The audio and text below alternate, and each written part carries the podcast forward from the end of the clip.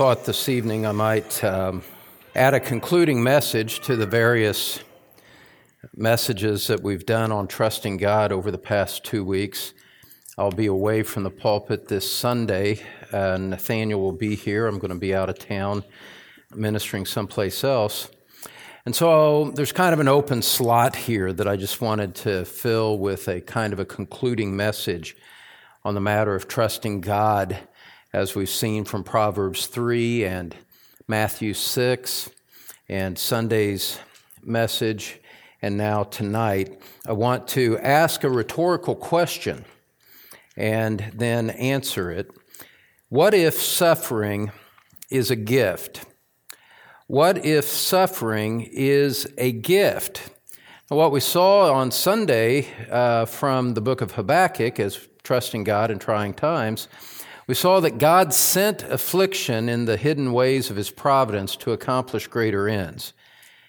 And we need answers when we're suffering. We need, we need something that our hearts can latch onto to persevere in. Scripture says that, uh, you know, a man can bear his sickness, but a broken spirit, who can bear that?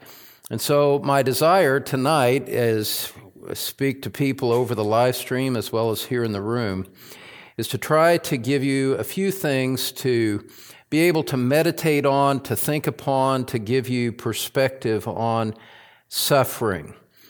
If you have hope, you can deal with, you can deal with anything. If you have hope, you can deal with the suffering. But if you have no hope, then things become black indeed. If everything about your earthly life is bound up with earthly things and earthly relationships, and those things turn sour, then you're kind of left holding the bag with no place to go. And so tonight I'm, I'm bringing a, a very broad message. It's a topical message, you could say. A broad message for Christians and non Christians alike. I want this to have as much universal application as it possibly can. Maybe it becomes a message that you can share with others. What I want to do, just for the sake of, of the outline and the sake of, of rhetoric, I'm going to speak about suffering broadly. My whole point is very broad to address all manner of suffering, however you would define it in your own life. But I'm going to speak about it in more specific terms in the form of, of bodily illness, just to give us a unifying theme. But whenever I talk about bodily illness, we can think about it in broad terms of affliction and adversity, so that every one of us has something to glean from what I say here this evening. And I plan to just give you five, five points here this evening to start with. And the first one, the first one is this, and I'll try to, you know, go through these rather quickly, I guess. Just again, just stimulating thought, giving you something to think about, to meditate upon. Hopefully to say, I, I hadn't thought about it quite like that. That's an angle that, that I can consider and find some usefulness in. And so let's dive into it, shall we? First of all, I want to say that God designed your illness for you. God designed your illness for you. God designed your specific form of adversity for you. And we draw great, great comfort from this. This immediately turns everything on its head. Because God sends to us everything that happens in our lives. God sends to us everything that happens in our lives. Now, weak and weak theologians and sometimes well-meaning but misinformed Christians try to exonerate God from responsibility when bad things happen. Say, well, you know, there is Satan and uh, you know, you, God loves us, but He can't control everything and human will and blah, blah, blah, this and that. That's not at all the perspective of the Bible. And it's not at all helpful for us to, when we're looking for real, solid, substantial hope. The Bible says that God works all things after the counsel of his own will. Ephesians chapter 1 verse 10. God's hand is at work in absolutely everything that happens. His will has established the course of our lives, the course of the world, the course of the universe. And as these things progress, as our lives progress, as difficulties come and go, God is working all things according to what He finds wise and finds necessary for us in the life that He has given to us. That's a great comfort. It's a great refuge to realize that we are not subject to random forces of impersonal fate. We are not subject to, uh, ultimately, to the, the evil that someone does to us. There is an overriding purpose from a wise God, a good God, a great God, a loving God, and He is working all things after the counsel of His will. This is a very broad point. So that you could look at anything whatsoever in your life and say, somehow, maybe in a way that I don't understand, the hand of God is at work in what's happening to me today. You see, my friends, your illness is no accident, it is no bad luck or simply a product of, of genetics. That happens sometimes, but, but there's more to it than that. God, God is not like that. Those terms of accident or bad luck or fate are all very bad terms, even though they're common in our parlance. Those terms suggest that impersonal forces have intervened into your life, and you're subject to things that are random and have no purpose, and certainly no, no purpose of love in what you are facing. But Scripture does not teach any of that. Scripture teaches us that there is a God and that He is there and that this God is, is wise, he is sovereign, meaning he has control over everything that happens, and he is personally involved with every detail. Scripture says in Psalm 139, verses 13 and 14, that, that God is, is present in the womb of a mother, forming the bones of her child. In the very depths of the womb, the Lord is working out his purposes. Once you're outside the womb, you could say that uh, in the language of Jesus in Matthew 10 that the very hairs of your head are numbered. From the very beginning, in the most intimate details, God is at work. If God counts the hair on your head, he's reasoning from the lesser to the greater. If he would count the hairs on your head, then isn't it obvious that he's also intimately involved with the more pressing matters that affect us? He's watching over everything. And so, my friend, what, what happens to your physical body, as we're talking about this using illness as an illustration of the greater point, what happens to your physical body is part of his care for you. It's part of him working out his purpose for you. And so that means something really significant.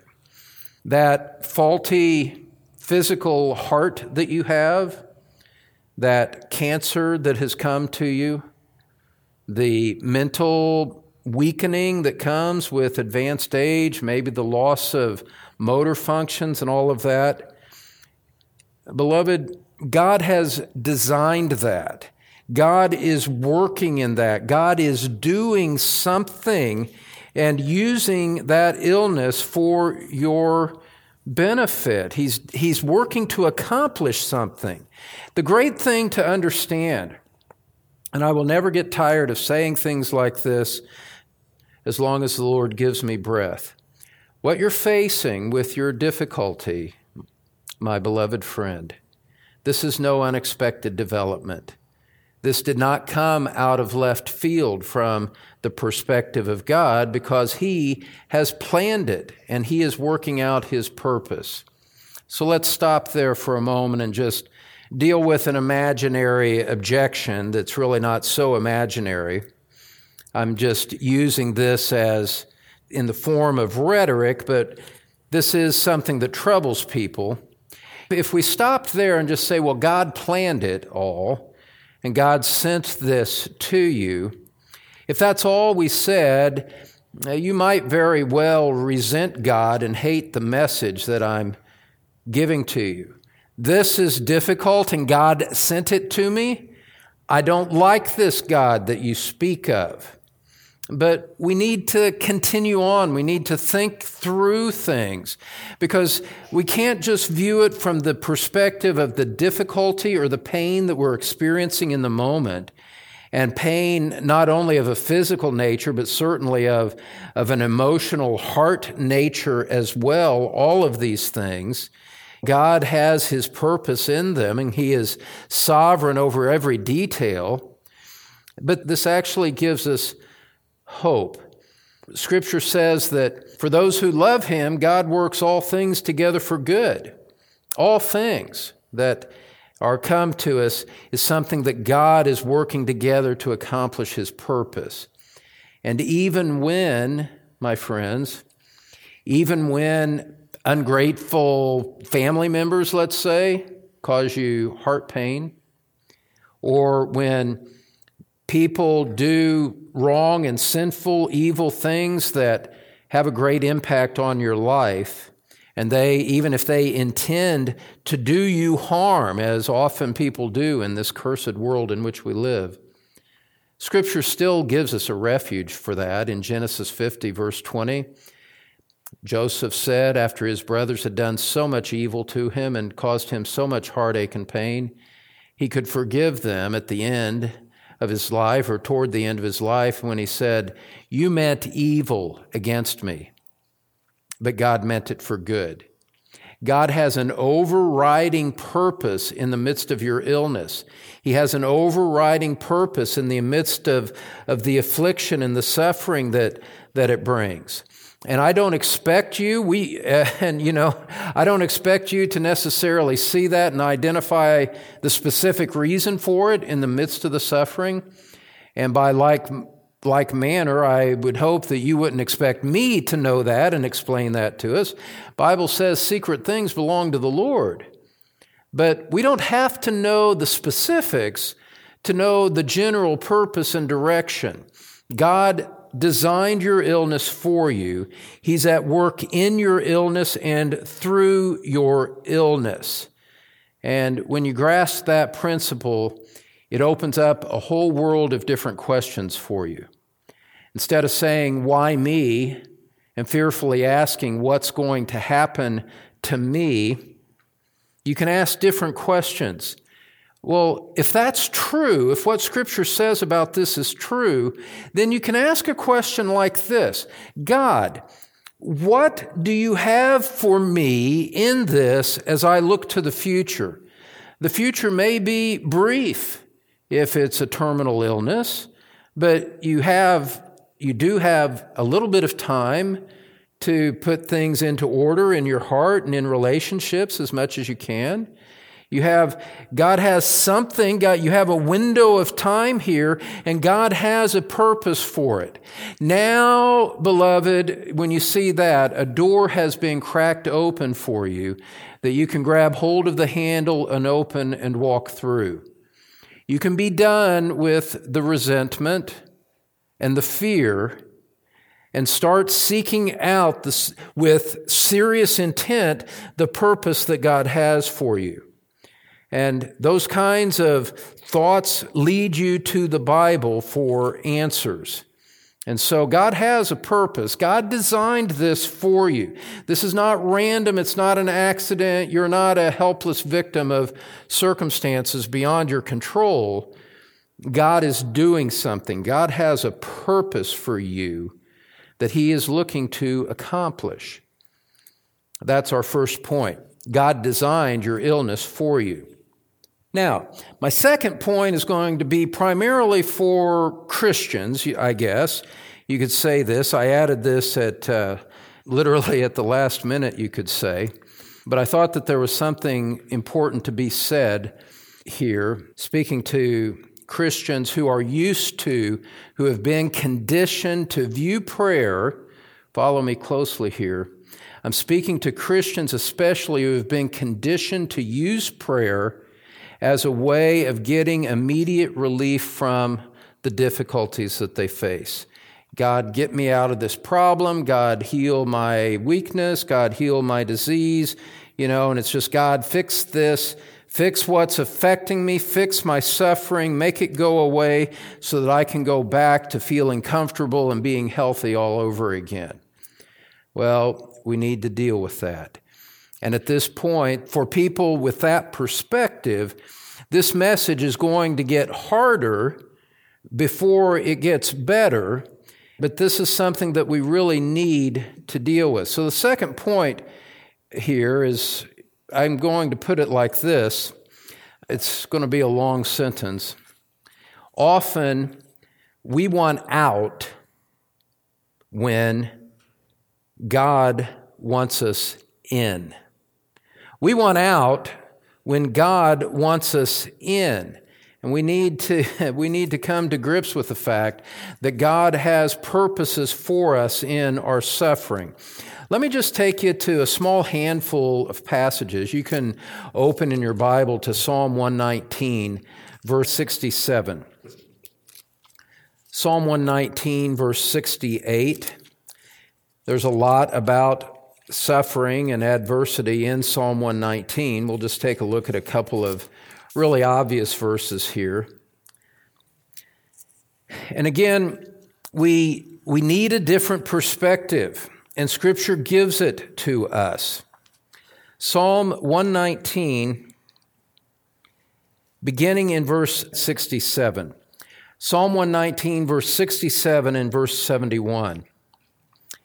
The psalmist says, Before I was afflicted, I went astray, but now I keep your word. The affliction, the suffering that he had was a gift from God because it led him into a more narrow path of obedience. He learned things spiritually. He grew in his heart and in his character in a way that would not have happened apart from that affliction. So that in verse 71, he could say, It is good for me that I was afflicted, that I might learn your statutes. The law of your mouth is better to me than thousands of gold and silver pieces. He says, It was good for me that I was afflicted. I'm glad I went through that suffering because on the other side, I see that God had spiritual purposes and He was teaching my heart things about Himself, things about spiritual life that I would not have learned in any other context. Let's look at the book of Romans in the New Testament. Again, not taking the time to expound these things in any detail at all, simply to highlight how often, how often Scripture speaks to this issue in Romans chapter 5.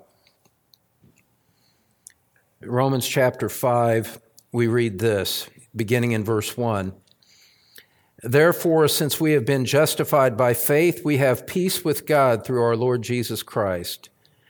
Through him, we have also obtained access by faith into this grace in which we stand, and we rejoice in hope of the glory of God. This is a look at that, those initial two verses. Uh, we're in a status of peace with God. We, we stand by faith. We're in grace. We rejoice, hope, glory. So many good things Paul is speaking about here in this chapter and then he builds on it and goes further in verse 3 when he says, More than that, we rejoice in our sufferings, knowing that suffering produces endurance, and endurance produces character, and character produces hope. And hope does not put us to shame because God's love has been poured into our hearts through the Holy Spirit who has been given to us. There's just a, there's a connected chain of blessing, one link leading to another, connecting to another, connecting to another. Sufferings leading to joy because suffering produces things in us that would not happen in any other way. Endurance, better character, which produces hope and, and leads us into an experiential knowledge of the love of God mediated to us by the Holy Spirit. Now, who wouldn't want that? Who wouldn't want that? Who is a spiritually minded person? Yes, a, a carnally minded and earthbound person concerned only with the things of this world might discount and disregard and disdain such spiritual things. But as Christians, you know, we want to grow. We want to know our Lord. We want to be found pleasing in His sight. And if setting aside the pain and the suffering, if we have those desires for those spiritual goals, we would recognize that whatever the agent is that advances those in our lives, it's our friend. It helps us. And what if, just what if, in light of those things, what if suffering was a gift to produce good things in our heart? Well, let's pause as we're turning through the rest of the New Testament. Let's pause for a moment at 2 Corinthians chapter 1. 2 Corinthians chapter 1. And as you're turning there, I find it helpful and encouraging to see how often Scripture addresses the matter of affliction in the life of a believer. That tells me that it's to be expected. It tells me that God does not despise the difficulties that we have with our affliction. And it shows that God has prepared the way to help us for our afflictions. So in 2 Corinthians chapter 1 verse 3, we read this, Blessed be the God and Father of our Lord Jesus Christ, the Father of mercies and God of all comfort who comforts us in all our affliction, so that we may be able to comfort those who are in any affliction with the comfort with which we ourselves are comforted by God. For as we share abundantly in Christ's sufferings, so through Christ we share abundantly in comfort too. And so the suffering, again, it opens the door to a greater intimacy with God. And not only that, if we could abandon our self centered uh, thinking and approach to life for just a little bit, we could realize that as we suffer, God is preparing us to be effective in ministry to others in a future point in our lives.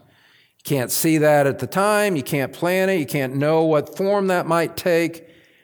But God sends us affliction in part to prepare us that we would receive his comfort, and then, again, links in a chain connected together. We suffer, God comforts us, with the purpose that we would be effective in being a minister to someone else in their suffering, whatever their suffering might be.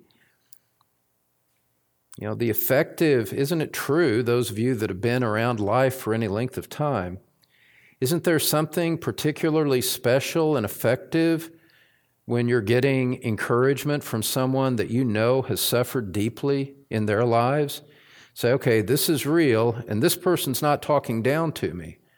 This person has been there, God has helped them. Maybe there's something for me in what this person is saying. Maybe there's something to it. Well, if if we're in a position to minister effectively to to other believers, and we've been prepared, what prepares us for that is suffering, then what if suffering was a gift to make us more effective in the lives of the people around us? You see, beloved, let me just stop here for just a moment. If we selfishly buck against suffering just because we want to live a comfortable life, look at all of the purposes of God that we are resisting in the process. You don't want to be like that, do you? Don't you want to see the purposes of God advanced in your life? Well, what if He's doing so through the suffering that He sends to you? That's 2 Corinthians chapter 1.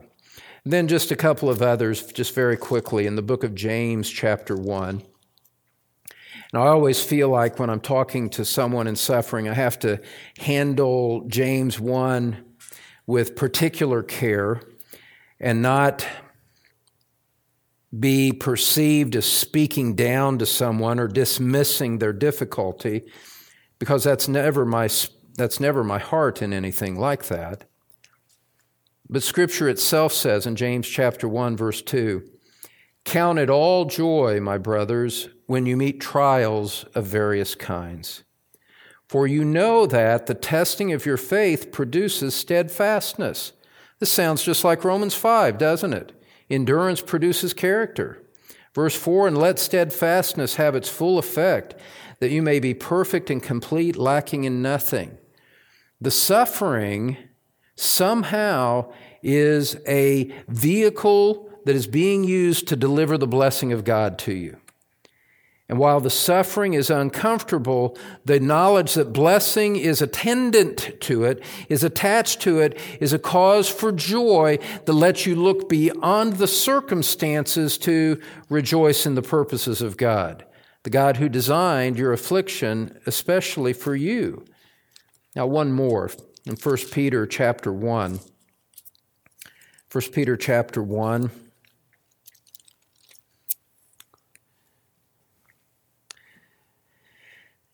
Boy, you could you could read the whole you could read the whole chapter, but let's limit it to verse 3 through 7. Peter says, Blessed be the God and Father of our Lord Jesus Christ. According to his great mercy, he has caused us to be born again to a living hope through the resurrection of Jesus Christ from the dead, to an inheritance that is imperishable, undefiled, and unfading kept in heaven for you, who by God's power are being guarded through faith for a salvation ready to be revealed in the last time.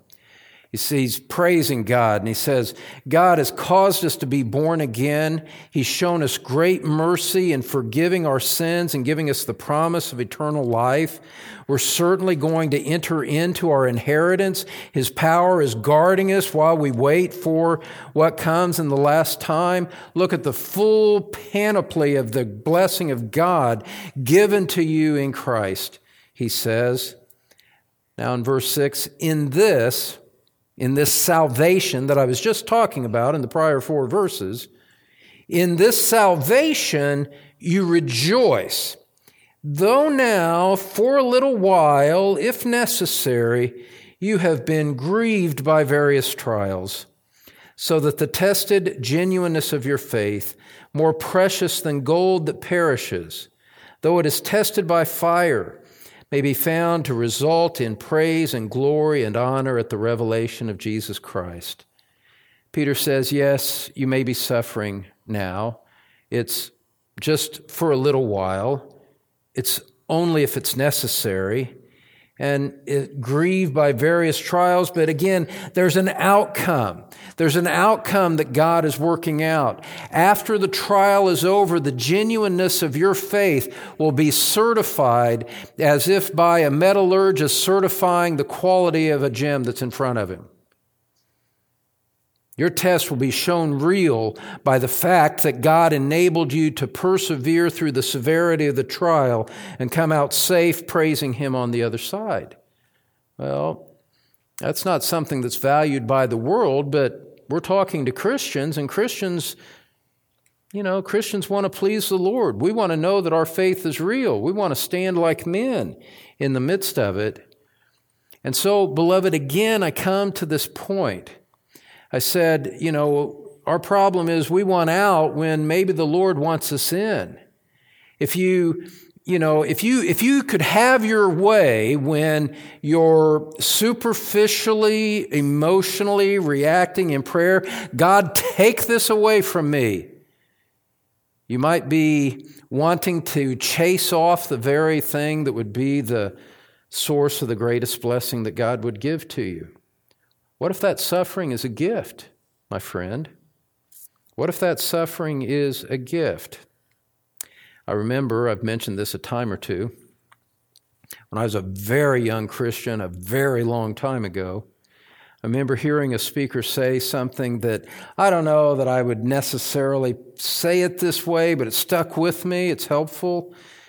Uh, you know, and in the early trials of my Christian life, he said something that stuck with me. He said, The thing that you would most have God take away from you is the thing you most want to keep because it is what He will use to bring you closer to Himself. What a, and as I look back over the course of my life, say, you know what, that principle's proven to be pretty true. Things that I would not want, things I wouldn't wish on anyone, God actually used those in great ways in that and accomplished things that I wouldn't have known anything about in any other way. And so we need to realize that sometimes we want out when the Lord wants us in because He is producing so much good through the trials that, that He sends to us. Uh, let's go to a third point, kind of broaden it back out, and to address friends that maybe are not, are self consciously not Christians, you know, but now they're facing difficult trials. I've, there's news in the Indiana media about a former NBA player facing a life threatening problem with his physical heart. And, uh, you know, f- sadly, from the things that you read, you know, I don't know where, where he's at spiritually, but, you know, he's 48, he was an NBA player, he was, uh, you know, he's a model of strength and, and, uh, you know, and, and athletic ability, but now his heart is failing and he needs a transplant. And at seven foot and 250 pounds, he may not get one. And the, the stories being reported are just so poignant about the, you know, he said, I'm scared. And, you know, he's got kids and all of that. And it's, it's for folks like that that I would say these things with, with great sympathy, with great desire to help them with what the Word of God would have to say to address them and to help them, whether they're, you know, what, at whatever stage the suffering may come. And we're framing this in the, in the terms of physical illness again. Now, with all of that, with all of that said, and it just it pains me, it pains me as a pastor to, to just see people so afraid, legitimately afraid of a legitimate threat. And, and you know, there's just this sense that I don't know what to do with this. I want out, but I don't know what to do with this, and I can't get out. And it wasn't that long ago I was running up and down with the court with the best athletes in the world. Well, point number three, and again, this gets harder before it gets better. But what I would say to those that are in facing terminal illness or, you know, very uncertain futures because of their physical frame Thirdly, God calls you to think about death. God calls you to think about death. Now, I'm not assuming the worst about your physical future. I'm not wishing a, you know, a fatal outcome to what you're facing. I would encourage you to pray to God and, and to seek Him. I encourage you to seek physical care for your body. But let's say that you could be cured instantly. What then? Say, say that you got immediate healing. What then? Well, don't just stop there. Think through it all the way to the end. This is what people are so unwilling to do. You have to think through it all the way to the end. And what comes at the end, sooner or later, my friend, I say it sympathetically and I say it for the help of your soul. Sooner or later, you will still face death eventually. You're going to face death whether you face it now as a result of your existing affliction or whether it's a future affliction and you make your way through this one.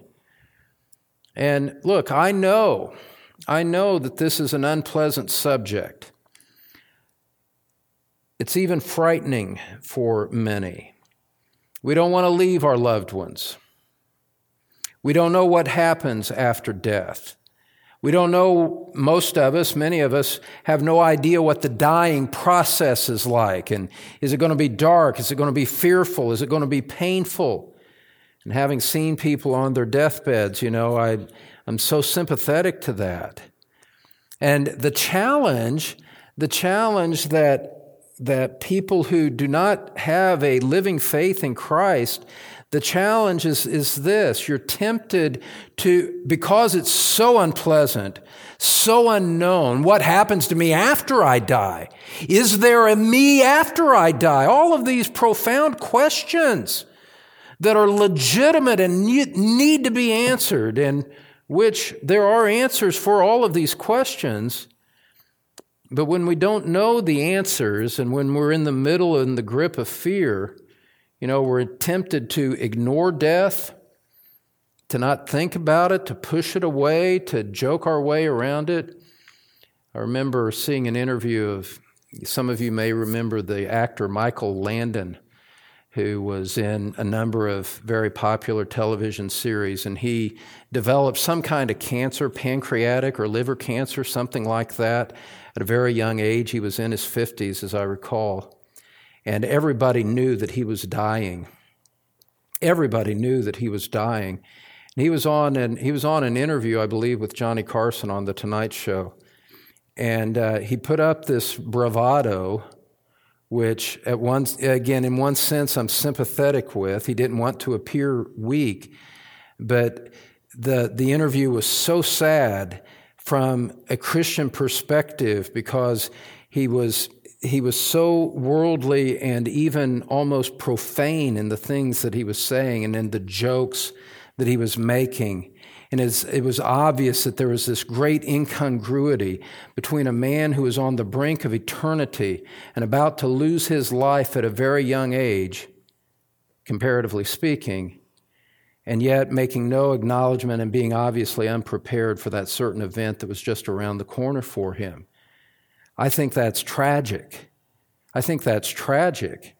And, you know, we have real souls that are going to live on after we die. And, and scripture says, scripture says that the wise man will consider death. He won't avoid it. In fact, the scripture encourages us to go to, to go to funerals, to go to places where people are sick and dying.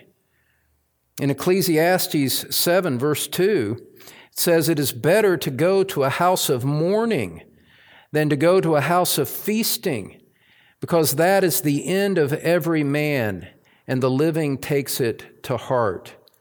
That's Ecclesiastes 7, verse 2. And any pastor worth his salt, whoever does a funeral, takes advantage of that opportunity and, and gently tries to press upon people. You know, one day this will be our fate as well. We need to think about this. What will happen to you when you die? It awakens us to things that we might otherwise avoid. And here's my point that perhaps, perhaps I'm laboring to make in the middle of the moment here. What if suffering, what if your illness is a gift that causes you to think about things that you would otherwise avoid? Your illness, my friend, it is a gift. It is a gift to you, even if it is terminal. If you're not a Christian, illness is a gift because it brings death to the forefront of your thinking. Think about it like this illness is like serious illness is like a warning gate at train tracks. You are approaching the intersection with the railroad track. You think that everything is safe. You don't see anything to the right or to the left. And yet, all of a sudden, the bells start ringing, the lights start flashing, and the gate comes down. What's it doing for you? What is it, what is it giving to you? It's warning you that there is a danger that you may not perceive. You think that you are safe, but the warning gate alerts you to an unrecognized risk to your well-being. You say, Oh, I need to do something about this because the gate is down. I've been warned about imminent danger. And my friend, My friend, that danger threatens the apparent well being of the moment. It threatens the apparent well being of the moment. And so, if you've gone through life and things have gone reasonably well for you, you've had a measure of prosperity, a measure of success, you know, relationships come and go, whatever, but kind of feel like you're doing well, you know, and I say this with such great, profound sympathy for that guy that I was reading about the past couple of days. You know, you had a basketball career that was the envy of millions. Now, all of a sudden, now all of a sudden, well being is gone. Rightly considered, rightly considered, that affliction reminds you that death is coming. The Bible says it's appointed that every man will die, and after this comes judgment. Other earthly commentators say sometimes death is undefeated. It's appointed that we will die.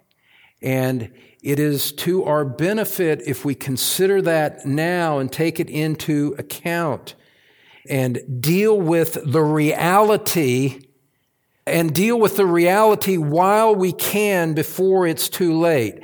Because, beloved, one day your present well being will one day change.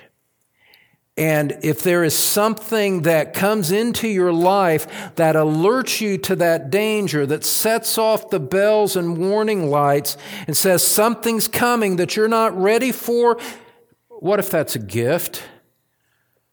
What if that's a blessing in the long term, eternal perspective?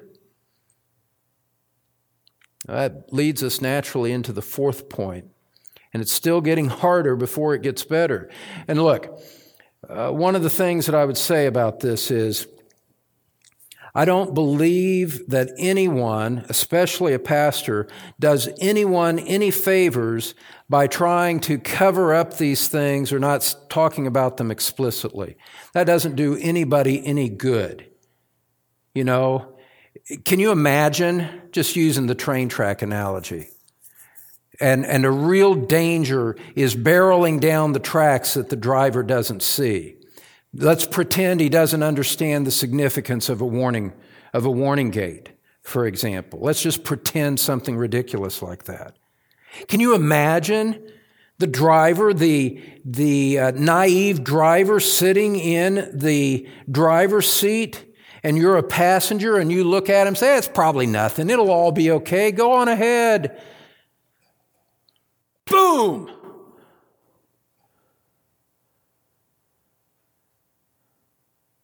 That would be criminal irresponsibility, wouldn't it?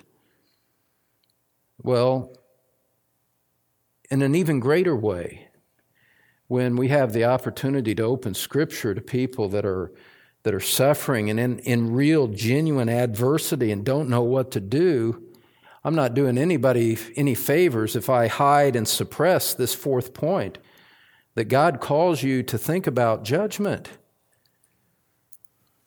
This is hard.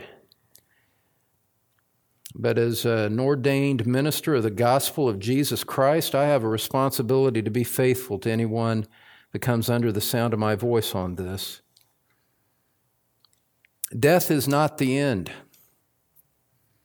you have a soul that will live on after you die.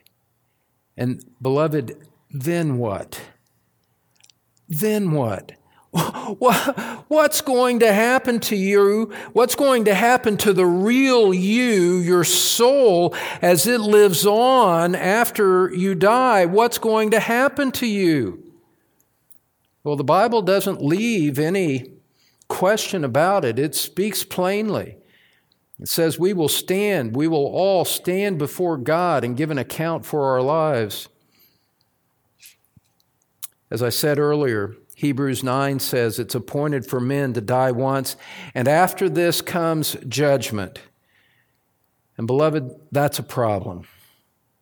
That is a problem for every man, woman, boy, and girl because God sees us differently than we see ourselves. We tend to think that we're good enough to go to heaven if we even think that there is a heaven. We certainly don't think that we're bad enough to go to hell if there is such a hell. And people reason like this I'm not perfect, but the good outweighs the bad. I did right by my fellow man. I think God will let me in. You know, surely He weighs these things on a scale. He grades on a curve. I wasn't a Hitler. I wasn't a, I wasn't a mass murderer or anything. Uh, that's entirely the wrong way to think about these things, and it's not how God sees it at all.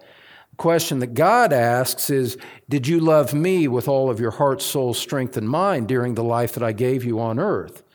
Did you pay attention to the gospel of Jesus Christ when it was given to you? Did you love Christ? Did you serve him with your life?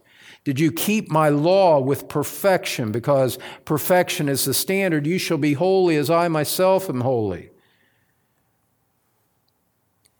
And when you understand what the standard is, you realize there's a, there's a train barreling down the track at me, a train of judgment. The Bible says in Romans chapter 3 there is none righteous, not even one. There is none who understands. There is none who seeks for God. All have turned aside. Together they have become useless. There is none who does good. There is not even one. Your affliction is awakening you to the reality of your spiritual condition. That's why God sends it to you, particularly if a message like this falls into your hands. Here you have your affliction, and here you have from the Word of God something given to you to explain it and help you interpret it rightly so that you can be prepared for that inevitable moment of death when it comes. And it's not that God saves everyone. It's not that everyone goes to heaven. That's not the message of Scripture at all, my friend. The Bible says in 2 Thessalonians chapter 1 that those who do not know God and those who do not obey the gospel of our Lord Jesus will pay the penalty of eternal destruction away from the presence of the Lord and from the glory of his power. Now, that's a problem. You don't have time to make it right. You don't have time to fix it. In fact, you couldn't fix it if you wanted to. If you've broken the law and the guilt is upon you, you can't erase it by, by going to church or making a bequest to a church, to a church. There's no works you can do. You have guilt in your soul that must be dealt with, and you can't be good enough to turn it around and earn the favor of God. Even if you tried, the Bible says all our righteous deeds are like a filthy garment to God.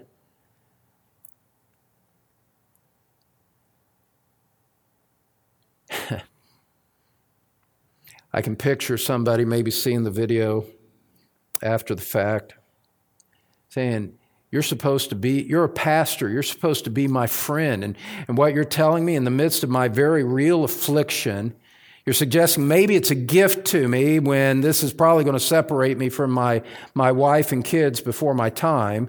That's ridiculous. Then you tell me to think about death. That's the last thing I want to think about. Then you tell me judgment's coming. Then you tell me I'm not fit to pass through the judgment. What kind of friend are you? Well, the, I guess my defense would be is that the best friend is the one that tells you the most truth. And we're dealing in matters of truth, my friend, in this time. God sends illness to you so that you will think about death and judgment. Let's have a simple illustration here, shall we? We all travel to one extent or another. Some people travel to other parts of the world. Some people just travel in the neighborhood and go to the grocery store. But whenever you travel someplace, whenever you travel to another city, you say you don't think necessarily in all of these explicit terms, but this is what you're conditioned to do in your mind. You say, That's where I'm going, and now I need to plan how I'm going to get there. I got to take a right on Elm Street. I got to turn I got to turn left at West Virginia and go on up north to Pennsylvania.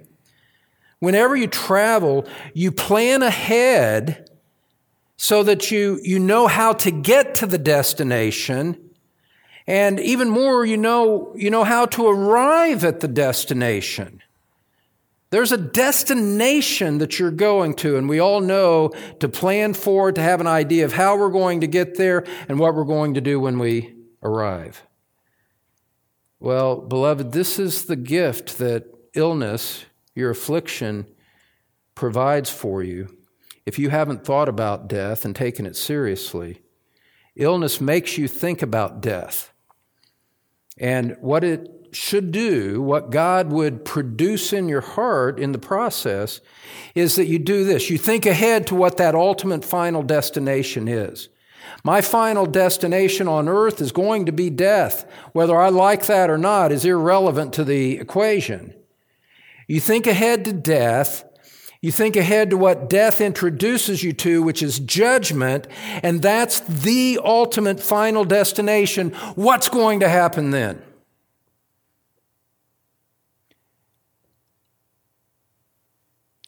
At that point, you have a great opportunity. A great gift has been given to you.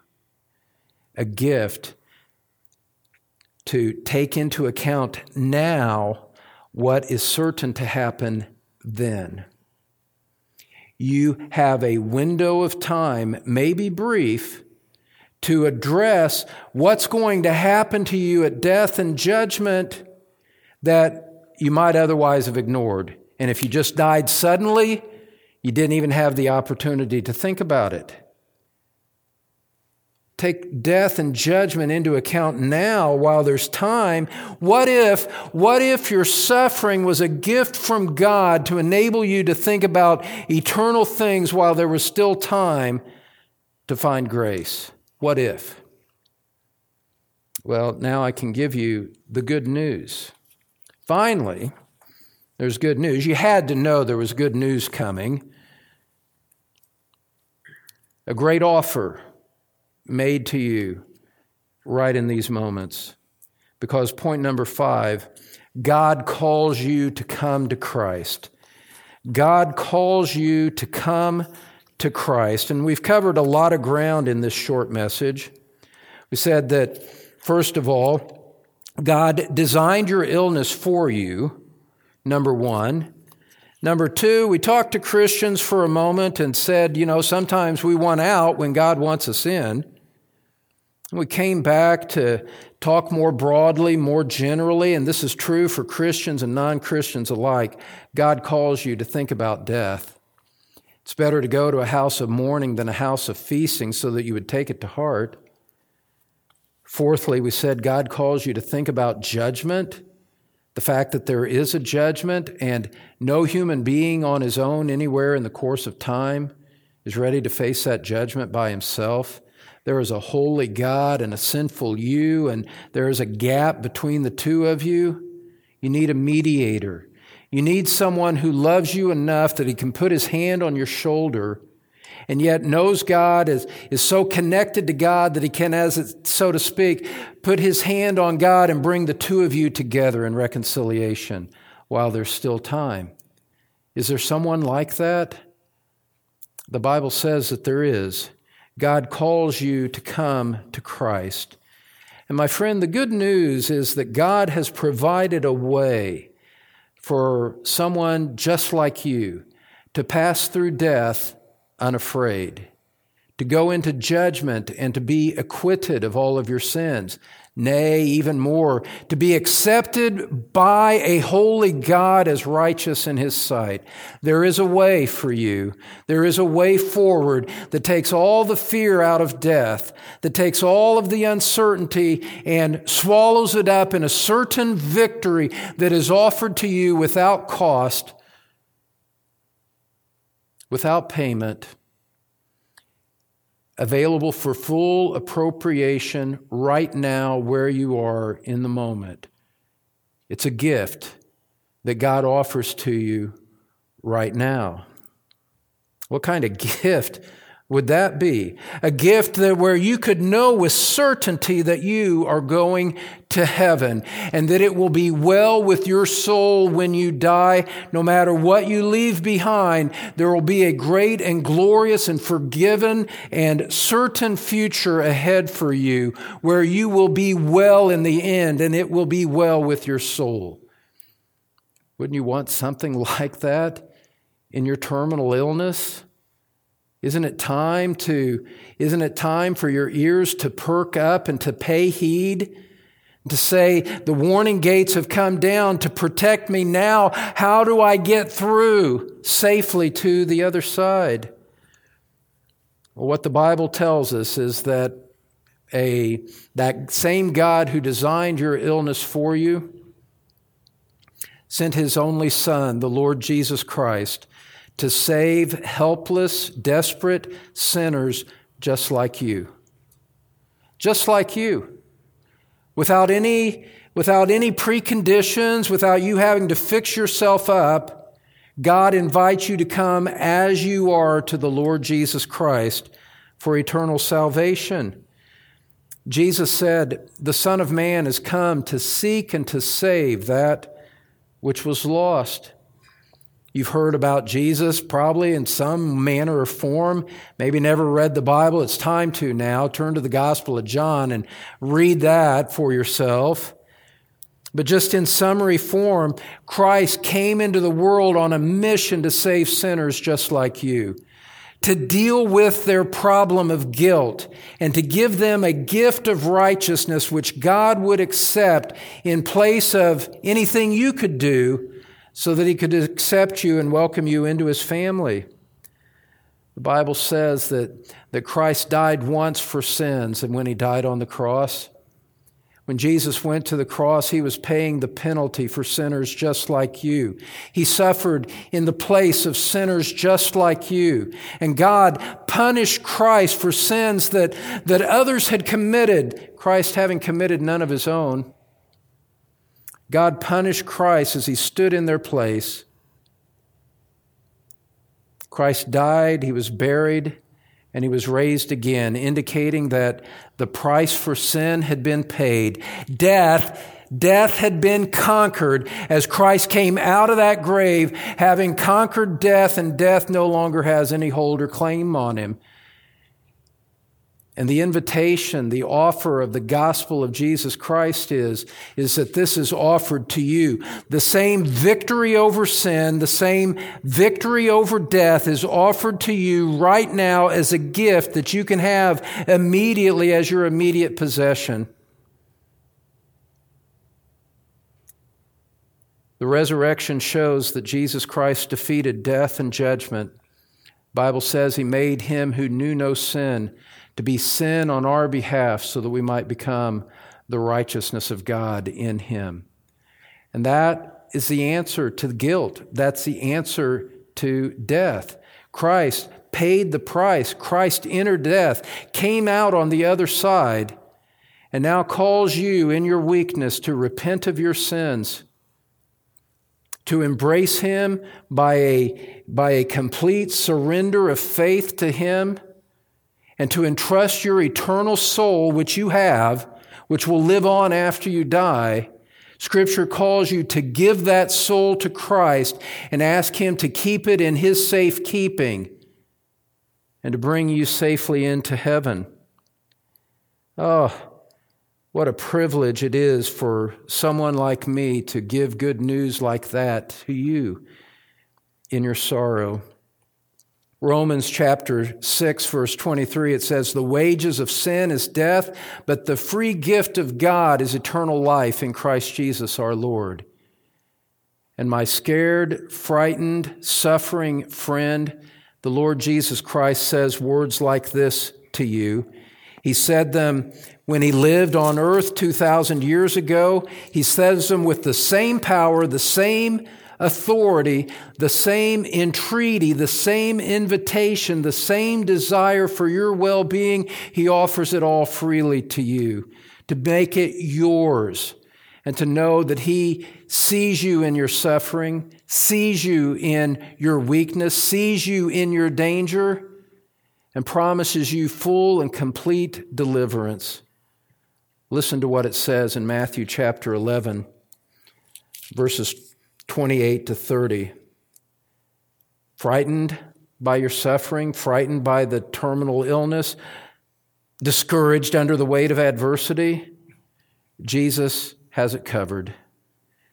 He says, Come to me, all who labor and are heavy laden, and I will give you rest. Take my yoke upon you and learn from me, for I am gentle and lowly in heart, and you will find rest for your souls. For my yoke is easy, and my burden is light. Is that the first time you've heard these words? Imagine you wouldn't have listened to them but for the suffering that you're in. Imagine that a, an, an offer to your eternal benefit, your eternal blessing, freely presented to you, and on the authority of the trustworthy Lord Jesus Christ, you're invited to come to Him and receive the fullness of every benefit that He offers to those who would come to Him. My friend, you can turn to Christ and find an answer for your suffering. You can turn to Christ and find an answer for death. You can turn to Christ and find an answer for judgment. Oh, my friend, come to Christ. Come to Christ. Come to Christ. Not to be saved from illness, not to be saved from adversity but to be saved from sin, to be saved from judgment, to be saved from hell and damnation, and to be given the gift of eternal life. If you would, if, if, if you're suffering, we answer our question now. What if suffering was a gift? What if your suffering led you to Christ? You will spend all of eternity giving thanks to God if it does that that suffering became the source of the invitation that he brings to you through his word to come to Christ and be saved. Let's pray together. Our gracious Lord, we know that there is so much adversity, so much sorrow in this cursed world. Thank you for your sympathy for sinners. Thank you for the love and grace that you extend in a free and generous offer of forgiveness and eternal life for all those that would come to Christ. May you take these feeble, meager words that have been said here this evening and bring them with great power to the hearts of those that hear. May you, may you send this forth and, Father, find those who would benefit, whose hearts you have received, and lead them out of the sorrow, the fear, into the safety and security that belong to those who have received Jesus Christ by faith alone. Have mercy on them. Have mercy on this dear man named Scott, waiting for a heart transplant his story known all over the Midwest now. Father, we pray for him in a special way, but not only him, but all those who suffer, all those that are afflicted. Father, may the, the grace and mercy of the Lord Jesus Christ rest and abide upon each one that would ever be under the sound of my voice in this message. Thank you for your grace. Thank you that you work all things after the counsel of your will. Help us all to find our rest in thee. In Jesus' name, amen. Thanks for listening to Pastor Don Green from Truth Community Church in Cincinnati, Ohio. You can find more church information, Don's complete sermon library, and other helpful materials at thetruthpulpit.com, teaching God's people God's Word. This message is copyrighted by Don Green, all rights reserved.